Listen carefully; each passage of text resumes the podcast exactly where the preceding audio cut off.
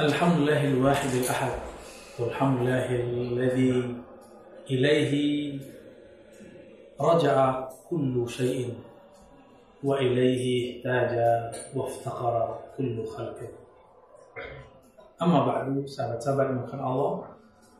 الله تبارك وتعالى من يقدرني الأحد من يقدرني الواحد إيش إحسان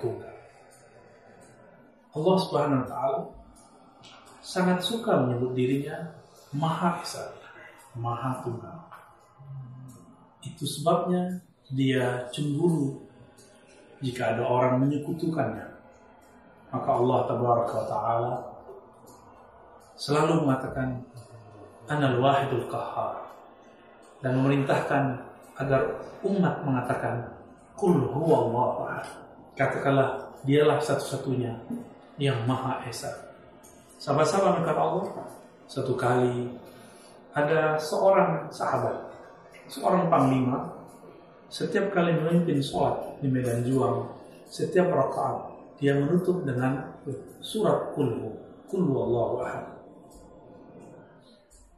Karena perperangan itu terjadi sangat lama dan dia melakukan itu berkali-kali. Akhirnya sampailah mereka waktunya pulang. Sesampai di Madinah, beberapa pasukan itu datang kepada Rasulullah merasa keheranan dan mengadukan rasa herannya kepada baginda Nabi Sallallahu Alaihi Wasallam. Apa kata mereka?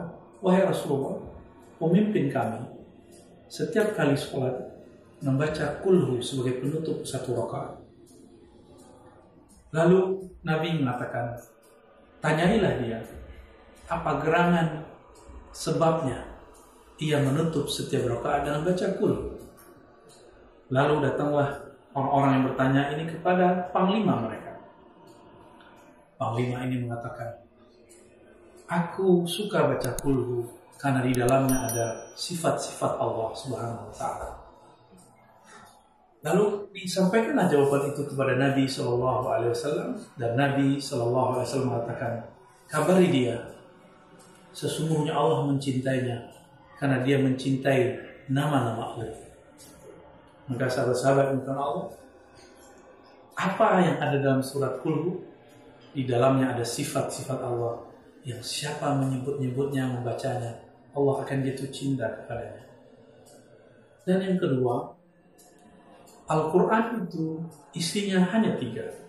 Tentang tauhid, sifat-sifat Allah, tentang hukum-hukum Allah, dan tentang akhlak, muamalah kepada makhluk. Berarti sepertiga dari Quran muatannya tauhid dan ringkasan tauhid ada pada surat Qul.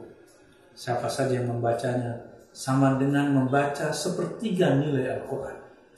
Maka dalam hadis Imam Bukhari, Muslim dan lainnya disebutkan bahwa man qara'a kullu Allah ahad siapa yang membaca kullu Allah ahad dia sama membaca ta'dilu sulus al-Quran senilai dengan sepertiga kandungan Al-Quran bukan berarti dia membaca Quran sepertiganya tapi nilai bacaannya sama dengan sepertiga nilai Al-Quran yang sangat mulia Al-Quran Karim maka orang-orang yang sering memahami ini atau yang kedalaman ilmunya sangat dalam pada bab tauhid.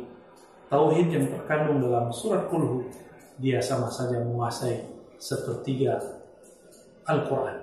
Sahabat-sahabat bukan Allah, apabila dua hal ini kita sudah pahami, inilah lebih kurang rahasia yang terdalam dari Kulhu. Sebenarnya masih ada lagi yang lebih dalam dari itu. Insya Allah di lain kesempatan kita akan membahasnya. Rahasia ahadiyatullah. Wassalamualaikum warahmatullahi wabarakatuh.